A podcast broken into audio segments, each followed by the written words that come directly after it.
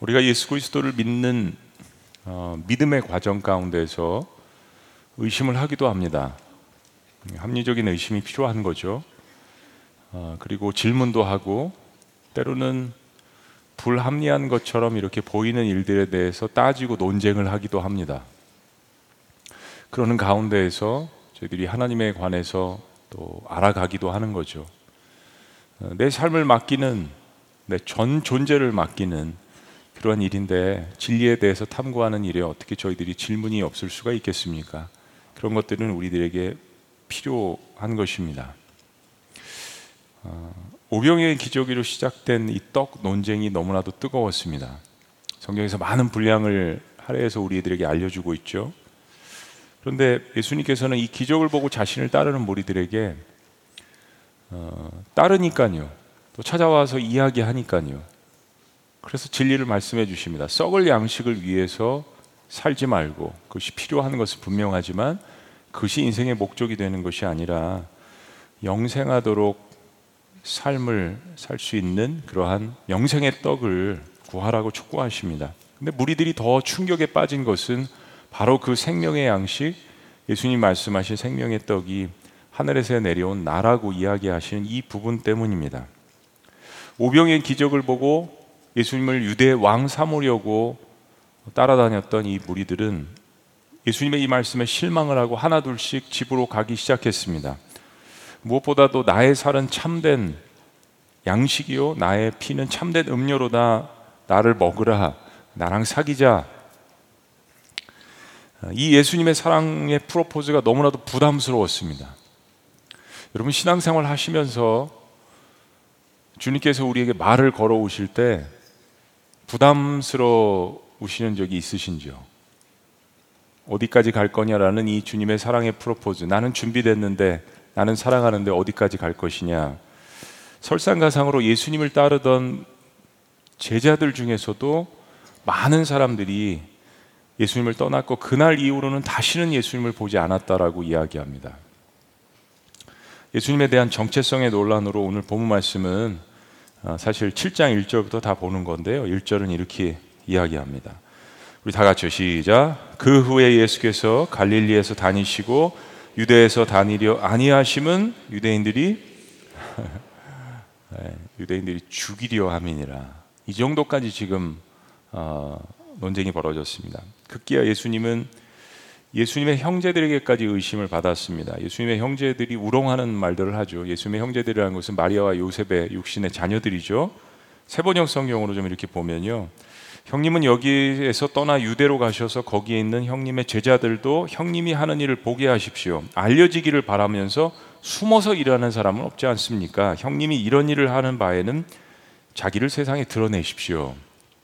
이게 좋은 의도에서 이야기를 하는 것이 아니라 예수님의 형제들도 예수님을 정치적인 인물 정도로 보았던 것 같습니다. 초막절 절기가 있는데 사람들이 많이 모이는 예루살렘으로 가서 거기에 형님을 따르는 사람들도 있고 그 사람들 모아서 이렇게 왕 한번 대 보십시오. 뭐 이런 우롱 섞인 조롱 섞인 그런 이야기죠. 5절 말씀이 이렇게 이야기합니다. 이는 그 형제들까지도 예수를 믿지 아니함이더라. 초막절 명절에 예루살렘에는 정말 각 지역에서 모인 이 명절을 지키기 위해서 모인 우리 뭐 추석이나 구정 명절처럼 이렇게 사람들이 정말 많이 모여서 붐볐습니다. 근데 아니나 다를까 그들의 대화거리의 주제는 바로 나사렛 예수 그리스도였습니다. 뭐 그런 기적에 대한 소문, 권세 있는 말씀에 대한 소문이 유대 전역에 쫙 퍼졌는데 어떻게 예루살렘 이 수도에 모였을 때 그런 이야기를 안 하겠어요? 그리고 그들은 예수님께서 어디 있는지 찾기 시작했습니다. 그 무렵 명절 중간쯤에 무르익을 무렵에 예수님께서 예루살렘을 방문하셔서 마침 성전에서 말씀을 가르치고 계셨습니다. 예수님에 대한 이 소문 때문에 여지없이 수많은 사람들이 모여들었겠죠. 근데 그때 예수님의 말씀을 듣고 있던 사람들의 반응은 이랬습니다. 15절 말씀. 다 같이 시작. 유대인들이 놀랍게 여기 이르되 이 사람은 배우지 아니하였건을 어떻게 그를 아느냐? 이 말뜻은 떡 논쟁에서 있었던 그 갈릴리 지역 사람들의 반응과 똑같습니다. 갈릴리 사람들은 그 떡을 맛보고 오병의 기적을 맛보고 환호해서 예수님을 따랐지만 예수님께서 내가 하늘에서 내려온 생명의 떡이라는 이 말씀에 기억나세요? 아니 이거 요셉의 아들인데 우리가 그 자라온 배경과 가족들을 다 아는데 어찌 하늘에서 내려왔다 하느냐? 오늘 예루살렘 성전에 모여서 예수님의 말씀을 듣는 사람들은 예수님의 학식에 놀랐습니다. 구약을 관통하는 이 예수님의 놀라운 지식에 놀랐습니다.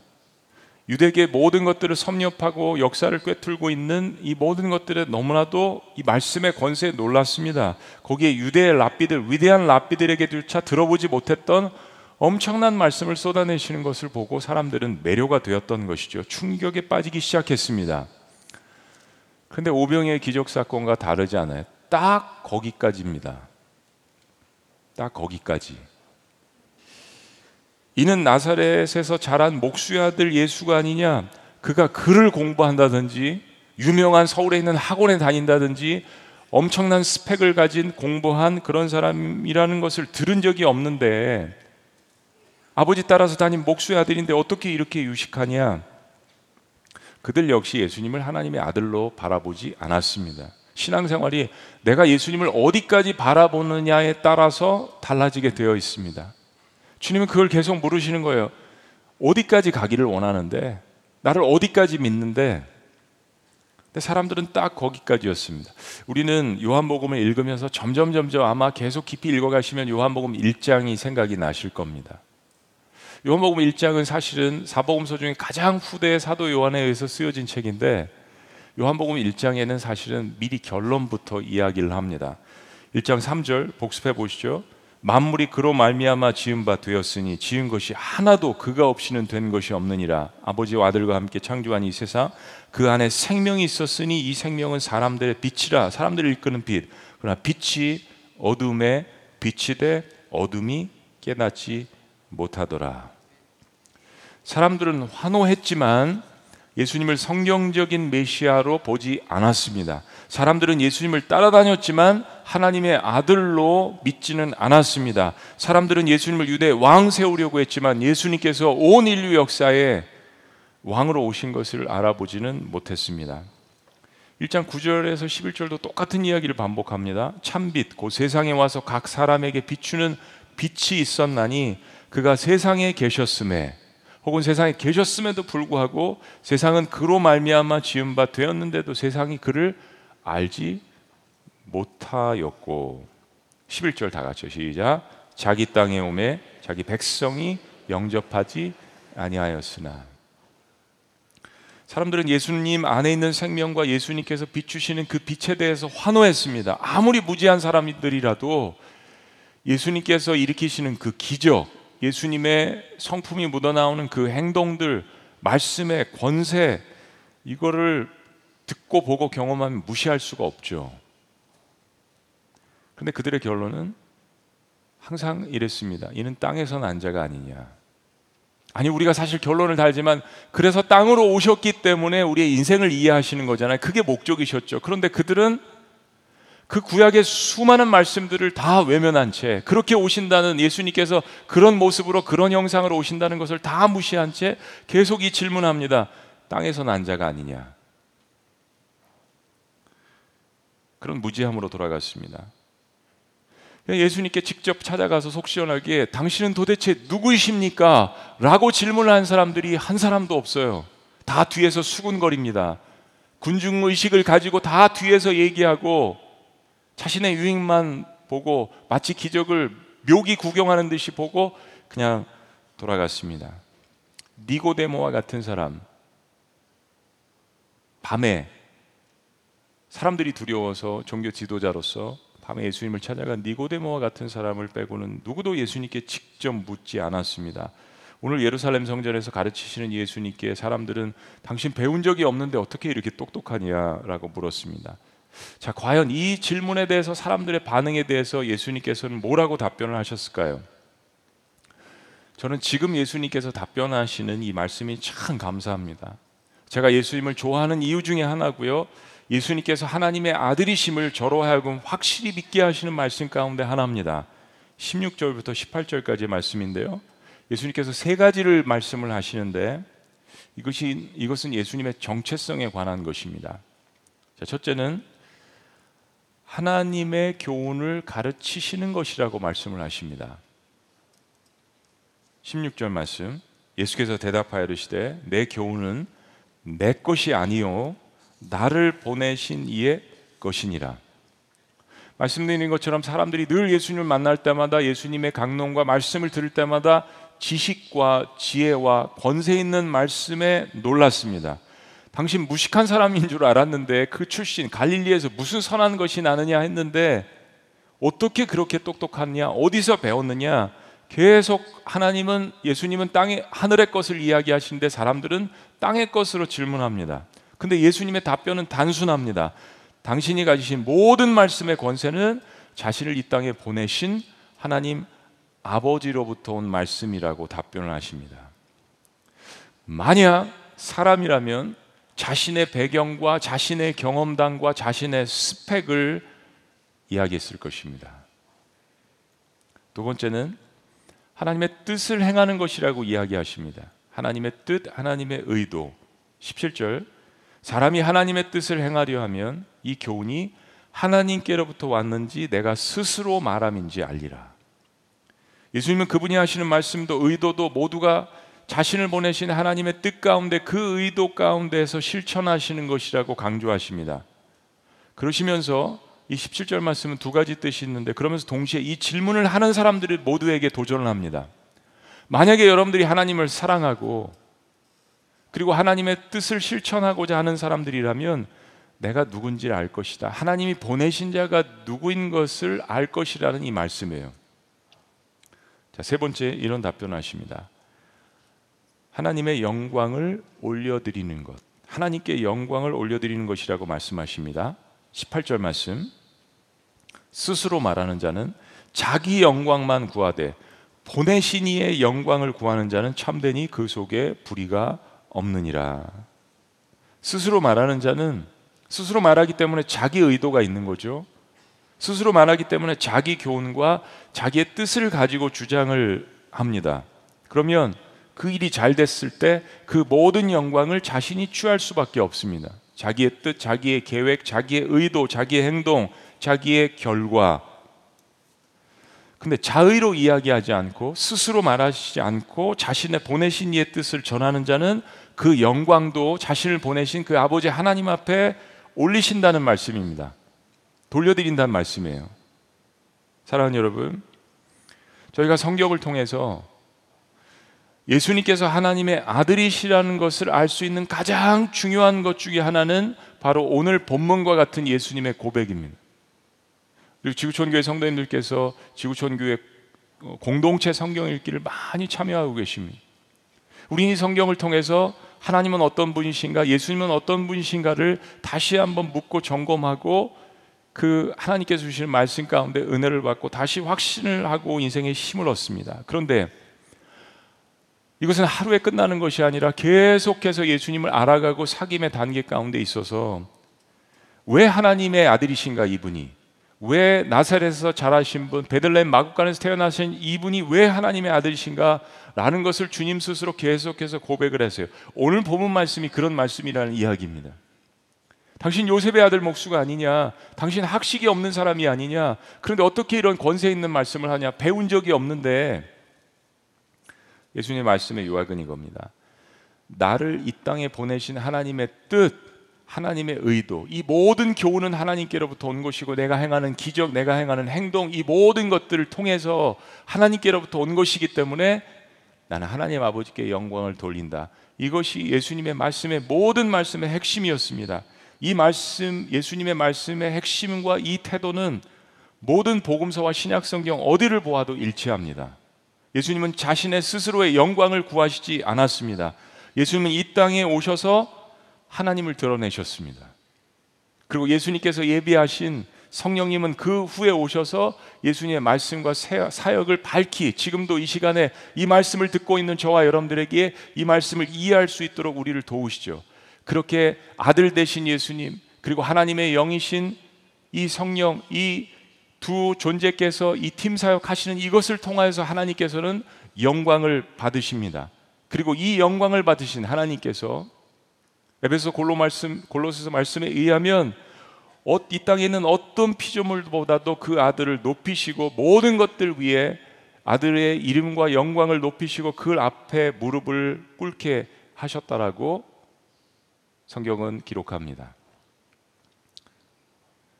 이 모든 삼위일체의 사역이 성부 하나님, 아들 예수님 그리고 성령님 이 모든 삼위일체의 사역이 서로가 존중하며 아름답게 이루어지는 그 이후의 한복판에는 바로 아들 예수님께서 그의 모든 사역과 말씀 가운데 자신을 보내신 하나님 아버지를 높이시며 모든 영광을 하나님 아버지께 돌려드렸기 때문입니다. 그것이 바로 예수님께서 하나님의 아들이신 증거 중에 증거입니다. 자, 반대로 예수님의 반격이 시작됩니다. 이런 질문들을 하고 있는 유대 종교 지도자들에게 즉 자신의 영광을 구하고 자신의 교만으로 가득 찬 사람들에게 예수님께서 반격하십니다. 첫째로 유대 지도자들에게 그들 스스로는 하나님의 정의와 율법을 강조하지만 사실은 그들은 사람들에게 올가매고 가르치는 이 율법을 지키지 않는다라고 도전하십니다. 19절 말씀이죠. 두 번째는 예수님은 유대 지도자들이 안식일에도 할례를 행하는 것은 자신들이 주장하는 논리와 정면으로 맞지 않는다라고 말씀을 하십니다. 이건 22절에서 말씀하신 거예요. 좀 이따 설명을 드릴게요. 그러면서 고로 안식일에 사람을 치유하고 고치는 일이 뭐가 잘못되었느냐고 주님께서 말씀을 하십니다. 안식일에는 아무것도 하지 말라는 것이 유대 율법인데 모세가 할례를 하라고 했다고 해서 안식일에 그럼 할례는 행해도 괜찮고 안식일에 죽어가는 사람을 살리는 것은 잘못된 것이냐 그 말씀을 하시는 거예요. 유대 지도자들은 예수님께서 안식일에 38년 된 그 병자를 온전케 하셨다고 해서 예수님을 비난하고 죽이려고 했습니다. 결국 그들의 목적은 자신들의 기득권을 유지하고 자신들의 영광을 구하는 것이지 하나님의 뜻을 실현하고 그분 앞에 영광을 돌리는 의도가 전혀 없다라고 예수님께서 말씀하시는 겁니다. 세상의 영광이란 이런 것 같아요. 세상에 위대한 누군가가 출연을 했습니다. 그리고 그의 교훈을 가르치고 그의 뜻을 행하고 결국엔 그 사람의 위대한 교훈과 그 사람의 위대한 업적 때문에 그를 칭송하고 그 사람의 뜻과 의도와 계획대로 실천돼서 성공을 했으니까 다 모든 영광을 그 사람한테 돌릴 수밖에 없어요. 그 입술에서 저희 모든 것들이 하나님에게서 온 것입니다. 하나님 앞에 영광을 돌립니다라고 하지 않는 이상 사람들은 모든 영광을 그 사람에게 돌릴 수밖에 없습니다. 18살에 하버드대학교에 들어가서 공부하다가 아 이게 아닌가 봐. 내가 그냥 창업해야겠다.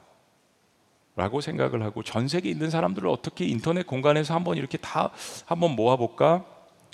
마크 저크보라는 학생이 하버드를 다니다가 그만두고 페이스북이라는 것을 창시했습니다. 2004년. 지금 전 세계에 80억 인구 가운데 페이스북에 멤버라고 들어가서 활동하는 사람이 30억 명입니다. 30억 명. 지상에 있는 인구 중에 3명 중에 1명 이상은 다 페이스북을 하는 거예요. 네. 마크 저크버그의 나이가 38입니다. 불과. 세상에 이런 사람들이 한둘이 아니잖아요. 자신의 생각과 뜻과 의도와 목적을 가지고 어 실현했는데 마저 들어갔어요. 엄청나게 사람들이 화납니다. 젊은이들의 우상 가운데 하나죠. 하버드 대학교에 들어가기가 얼마나 힘든데요. 그런데 거기를 그만둘 정도의 확신과 생각을 가지고 친구들과 함께 페이스북을 창시했어요. 페이스북 마크 저크버그 이 이름 하나가 영광을 받습니다. 주어가 사람이기 때문에 그 영광도 사람에게 가는 거죠. 유대 종교 지도자들과 예수님의 차이는 극명합니다. 유대 지도자들은 자신들의 영광을 구했고 예수님은 자신을 이 땅에 보내신 하나님 앞에 모든 영광을 올려드렸습니다.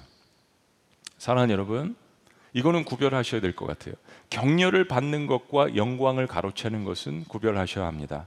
모든 사람들에게 격려와 칭찬은 필요한 것입니다. 이건 하나의 사랑의 중요한 표현이죠. 사람은 서로 격려해 줘야 되고 칭찬해 줘야 합니다. 가정과 공동체가 건강하게 가는 비결 가운데 하나입니다. 그러나 유대 지도자들은 사람들로 하여금 하나님을 바라보지 못하게 하고 하나님을 빙자해서 자신들의 이익을 취했습니다. 하나님의 영광을 가로챈 것입니다. 타락한 천사도 하나님의 영광을 자기의 영광으로 받고 싶었던 것이고 최초 인간인 아담과 하와도 결국엔 자기의 영광을 구하고자 하나님과 같이 되고자 했던 그 욕망이 마음 가운데 있었던 것 아니겠습니까? 근데 이제 저와 여러분들은 인간이잖아요. 사람의 입장에서 아담과 하와가 왜 그랬을까? 우리는 늘 에덴 동산으로 한번 다시 돌아가 보는 것이 필요합니다. 왜 그랬을까? 사람의 입장에서 나도 사람인데 사랑하는 여러분, 우리에게 가끔 이 두려움이 있는지 모르겠어요. 내가 이 행한 모든 것들을 하나님 앞에 다 영광을 돌리면 하나님께서는 그 영광을 다 취하시고 나는 사라지고 없어지고 멸망하고 초라해지는 것입니까? 사탄은 딱 그 중간 분기점에 기다리고 있습니다. 내가 인생 가운데 이런 업적들을 그 모든 영광을 내가 이제까지 온 것은 하나님의 은혜입니다. 그래서 나는 하나님 앞에 영광을 돌립니다라고 하면 내가 행한 업적, 나라는 존재, 내가 행한 것들, 땀을 흘린 모든 것들이 다 사라지는 것입니까? 그렇지 않습니다. 전혀 그렇지 않다라는 것을 우리는 신앙생활 하면서 발견하게 됩니다. 사실 우리 하나님은 인간이 영광을 돌리지 않아도 갖고 계신 그 영광 자체로 충분하신 분입니다. 그러나 하나님은 하나님의 자녀들이 오늘 이처럼 여러분들이 예배하듯이 찬양하듯이 그분에게 경배하고 예배하고 영광을 올려드릴 때 가장 기뻐하십니다. 그게 하나님의 기쁨이에요. 이사야서 43장 21절을 여러분들이 유혹의 순간마다 기억하셨으면 좋겠어요. 이 백성은 내가 나를 위하여 지었나니 나를 찬송하게 하려 함이니라. 하나님은 우리의 존재 목적을 분명하게 이야기하십니다. 하나님께 영광 돌리는 의미 그래서 첫 번째는 감사와 찬송의 제사입니다. 사랑하는 여러분, 영광을 돌리라는 이야기를 기독교인처럼 영광을 사실 많이 쓰는 공동체가 없지만요. 영광을 돌린다는 이 이야기를 실제로 한다면 쉽게 이야기하면 매사에 하나님 앞에 감사를 드린다는 뜻입니다. 그래서 우리가 하는 이 10만 감사 운동은 너무나도 중요해요. 실제적인 감사를 일상생활 가운데 찾아내서 하는 겁니다. 운동이라는 것은 다 같이 하자는 이야기죠. 근데 감사는 훈련이 되어야 합니다. 왜냐하면 감사는 스스로 자발적으로 내추럴하게 일어나지 않는 것이기 때문입니다. 생각만 해서는 감사가 아닙니다. 사랑은 표현되어져야 합니다. 감사도 표현되어져야 합니다. 하나님께 영광 올려드리는 것은 나의 삶 가운데 함께 하시는 주님을 찬양하는 것입니다. 예배 이 한 시간으로 끝나는 것이 아닙니다. 사랑하는 여러분, 요즘 우리 한국 사회는 감사를 상실한 듯 합니다. 삶과 경제가 어려운 것은 사실입니다. 그러나 사랑하는 여러분, 또 역사를 뒤돌아보면 6.25 동란 이후에 우리에게 경제가 쉬운 적이 있었나요? 경제가 고도로 발전할 때에도 개발도상국으로서 경제가 고도로 발전할 때도 늘 문제는 존재해 왔고 어려운 사람들은 늘 어려웠잖아요. 그런데 이렇게 많이 발전했는데 과거와 한 가지 다른 것이 있다면 서로에 대한 고마움의 표현, 감사하는 마음들이 점점점 사라지기 시작합니다. 이상하게 이 부분이 선진국 사회에서 많이 일어납니다. 지난주에 30년 만에 한국을 방문하신 저희 지인 목사님이 계셨습니다. 아유, 이민 목회 열심히 하시는 어떻게 그냥 30년 만에 한국을 방문을 하세요. 10년이면 강산도 변한다고 하는데 30년 만에 한국을 방문하시니까 얼마나 놀라시겠어요. 한국의 발전된 이런 모습들 전화 한 번이면 다 배달이 되고 지하철이 이렇게 전 세계에서 가장 깨끗하고 뭐 그냥 파킹나 들어갈 때마다 그냥 이거 뽑을 필요도 없고 다 스캔이 되고 너무 놀라시는 거예요. 그런데 미국에서 요즘요 이 케이팝 문화 이런 것 때문에 이제 엔데믹 상황으로 이런 가는 상황에서 한국 식당들이 그렇게 붐빈답니다. 근데 간판을 많이 바꾼대요. 코리안이라는 말이 들어가도록. 전에는 창피해서 숨겼는데 지금은 코리안 레스토랑, 한국인 이게 들어가야지 장사가 더 잘 된다는 이야기입니다. 전 세계 경제 10대 대국으로 그렇게 성장했습니다. 한국뿐만 아니라 전 세계에서 이제 알아주는 그런 나라가 됐어요. 그런데 감사가 그 목사님 말씀에 너무 감사가 사라져 있는 것 같습니다. 특별히 우리 그리스도인들은 정말 우리를 여기까지 오게 하신 그 하나님에 대한 감사함을 상실하면 안 됩니다. 시편 50편은 이야기합니다. 감사로 제사를 드리는 자가 나를 즉 하나님을 영화롭게 하나니 인간이 드리는 감사가 아무것도 아닌 것 같은데 하나님은 그 감사를 통해서 영광을 받으신대요. 이건 하나님께서 우리에게 주신 인생의 방법입니다. 우리가 감사할 때 하나님께서 영광 받으십니다. 근데 예수님께서 이 땅에 오셔서 지속적으로 한결같이 보여주신 그 모습이 바로 그 모든 것을 행한 후에 하나님 앞에 영광을 올려드린 것입니다. 그렇게 하시지 않아도 되는 분이 우리에게 따를 수 있는 모범을 보여주신 거죠. 그래서 우리는 just like Jesus, 예수님처럼 살아보자고 요한복음 말씀을 보는 거잖아요. 두 번째 하나님께 영광 돌린다는 의미는 이웃을 향한 사랑과 선행입니다. 말씀드린 시편 50편 아주 간단한 이 한 구절은 뒤에 구절은 이렇게 이야기합니다. 그의 행위를 옳게 하는 자에게 내가 하나님의 구원을 보이리라. 사랑하는 여러분, 한번 잘 생각해 보세요. 하나님께 감사를 돌리는 사람은 사람에게도 감사를 표합니다. 맞습니까?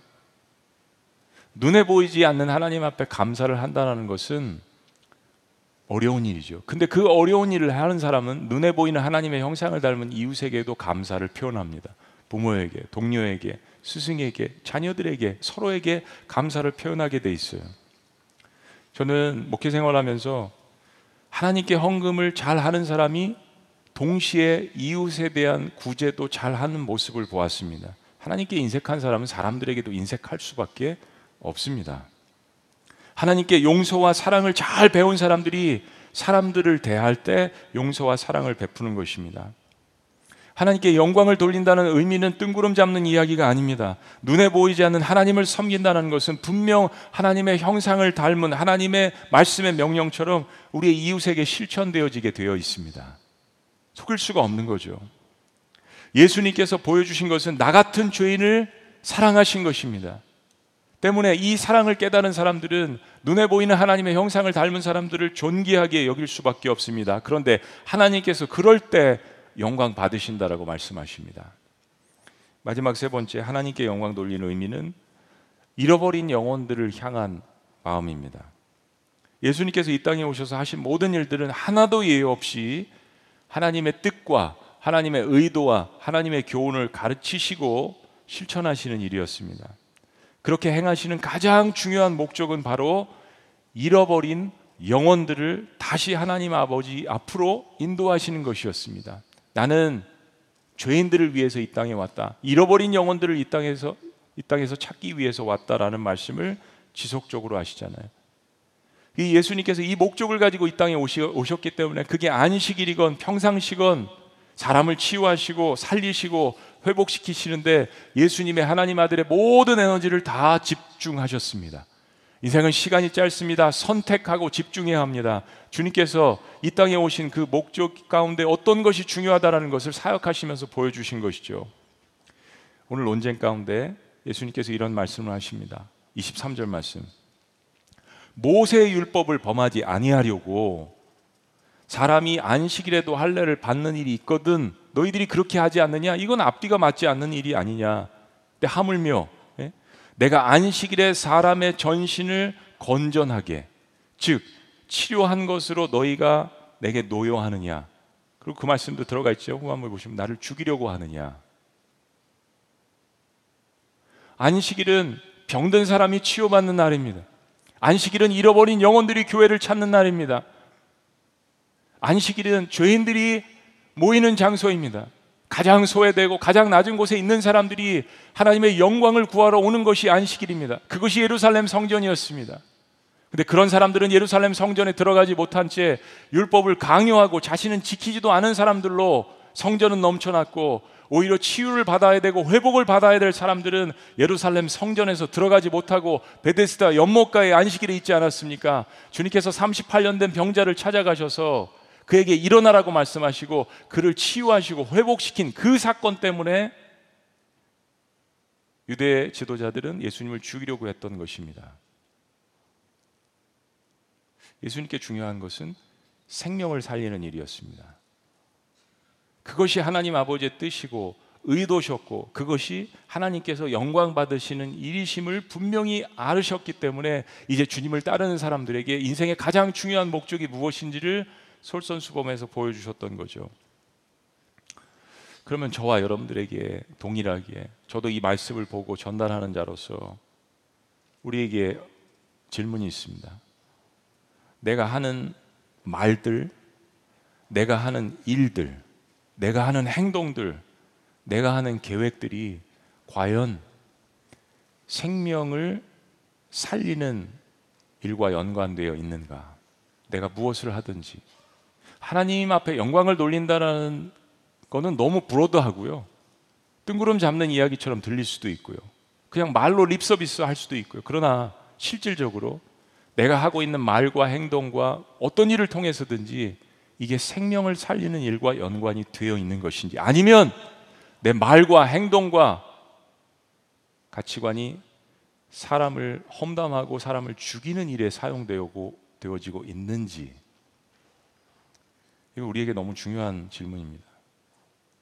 내가 하는 일이 하나님께 영광이 되는가를 깊이 질문하고 되돌아볼 수 있는 일이죠. 그리스도인에게 있어서 가장 무서운 일은 하나님의 영광을 구한다고 하면서 자기가 그 영광을 취하는 것입니다. 저와 같은 사람들에게도 여러분들에게도 거기에는 자기 자신의 정의, 자기 자신의 생각, 자기 자신의 합리화로 가득 차 있습니다. 사울이란 청년이 바리새인으로서 유대 종교 지도자의 위치에서 너무 엘리트고 최선을 다하니까 예수님을 통해서 교회가 생겨났어요. 그래서 그를 앞장 세워서 사울이란 청년이 예수님이 세우신 교회를 핍박하고 그리스도인들을 잡아다 감옥에 가두고 죽이기 시작했습니다. 사울은 바리새인으로서 유대 종교 지도자로서 그게 하나님을 사랑하는 길이라고 믿었습니다. 그게 하나님께 대한 열심이라고 생각을 했습니다. 그런데 담액색 도상에서 교회를 핍박하러 갈 때 예수님께서 내가 나를 핍박한다라는 그 음성을 듣고 그의 인생이 바뀌었습니다. 인생의 궤도를 수정했습니다. 그리고 영혼을 살리는 사람으로 변화되고 오늘날까지 우리에게 회자되고 있지 않습니까? 하나님 보내신 예수님을 핍박하는 일을 하면서도 나는 하나님께 영광을 돌린다라고 생각했던 사람들이 성경에 있습니다. 우리는 신앙생활하면서 그런 부분들이 깨어져서 고침을 받아야 하는 것이 너무나도 중요합니다. 우리가 믿는 하나님은 한 영혼 한 영혼에게 관심이 있으십니다. 이게 무슨 이야기냐면 바로 나에게 관심이 있으시다는 이야기예요. 여전히 세상에 썩어질 것들을 구하고 썩어질 양식을 구하고 썩어질 영광을 구하는 지금 나에게 관심이 있으시다는 이야기입니다. 단순히 육신적인 질병이 아니라 나의 마음의 고통과 아픔과 영적인 문제들 그런 모든 것들이 있음에도 불구하고 내가 너를 위해서 이 땅에 왔다라는 그 말씀을 하시는 거예요. 내가 바로 너에게 관심이 있다. 아들아, 딸아, 내가 바로 너에게 관심이 있다. 그리고 너를 통하여서 너의 인생을 통하여서 영광 받기를 원하신다라고 하시는 이 메시지를 듣는 사람들은 주님께로 왔고 그렇지 않은 사람들은 예수님을 배척했습니다. 사랑하는 여러분, 인생 가운데 절망 가운데서도 절대 이것을 잊지 않으셔야 합니다. 나는 하나님의 영광이 될 수 있는 존재입니다. 나 같은 존재가 하나님의 영광이 될 수 있는 존재라는 거. 세상에서 위로하는 그런 위로가 아니라 성경적인 위로. 나는 너를 통해서 영광 받기를 원하신다라는 이 하나님의 메시지 가운데에서 여러분이 다시 한번 여러분 인생의 기쁨과 목적이 회복되고 그리고 하나님 앞에 영광을 돌리는 가운데 여러분 삶도 승리하시기를 주의 이름으로 축원합니다. 기도하시겠습니다.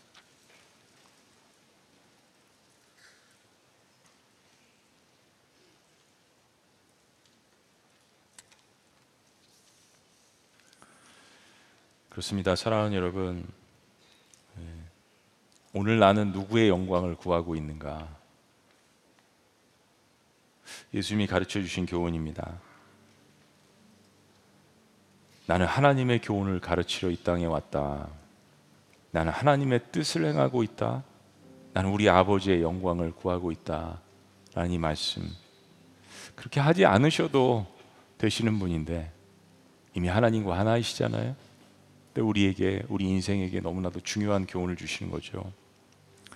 하나님께 영광 돌리는 의미는 감사와 찬송의 제사를 올려드리는 것입니다. 이웃을 향한 사랑과 선행을 실천하는 것입니다. 그리고 잃어버린 영혼들을 향한 그 아버지의 마음을 가지고 다가가는 것입니다.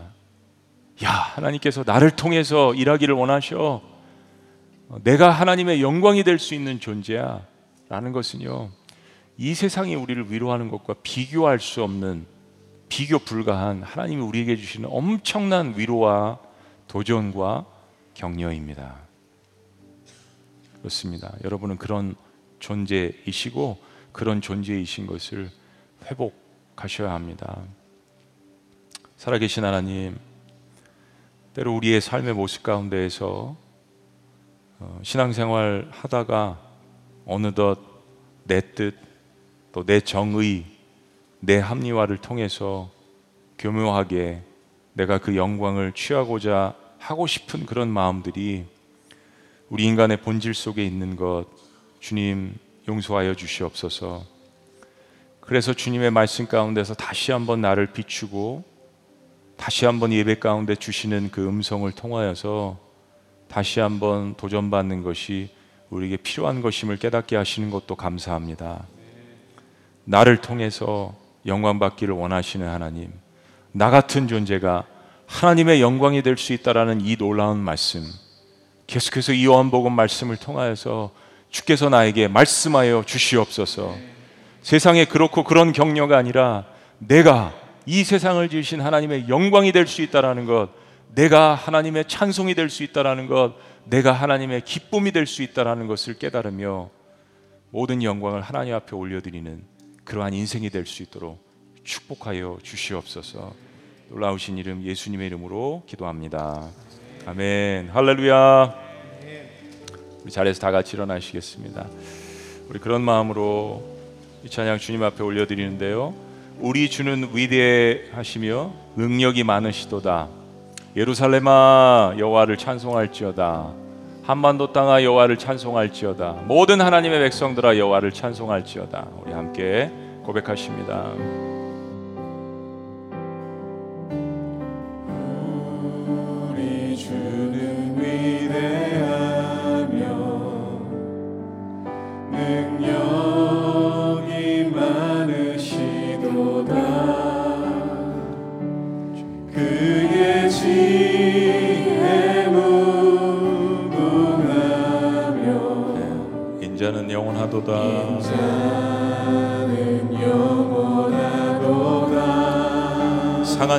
고치시며 상한 자를 고치시며 상처를 싸매시도다.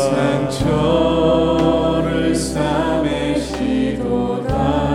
별들의 수를 세시며 별들의 수를 세시며 이름을 붙이셨도다. 이름을 붙이셨도다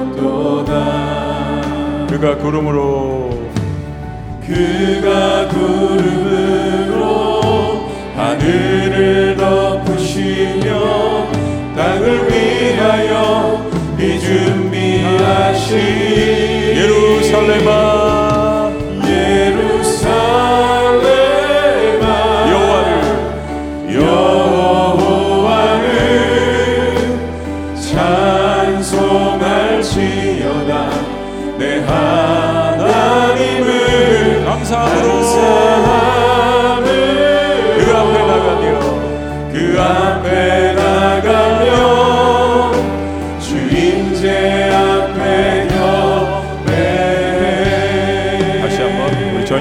고백합니다. 우리 주는 위대하십니다.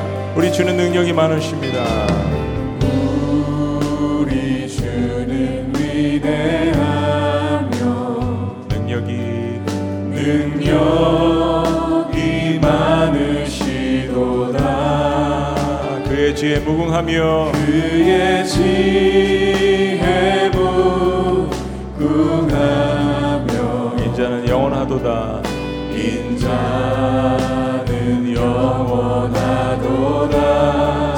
자를 고치시며 할렐루야. 상한 자를 고치시며 상처를 상처를 싸매시도다 별들의 수를 세시며 그들의 수를